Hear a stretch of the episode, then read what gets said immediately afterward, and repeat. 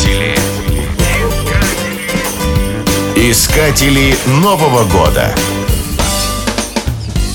В Швеции под Новый год принято разбивать посуду у дверей соседей. Желательно свою и по возможности недорогую. Шведы – люди экономные. Искатели Нового года.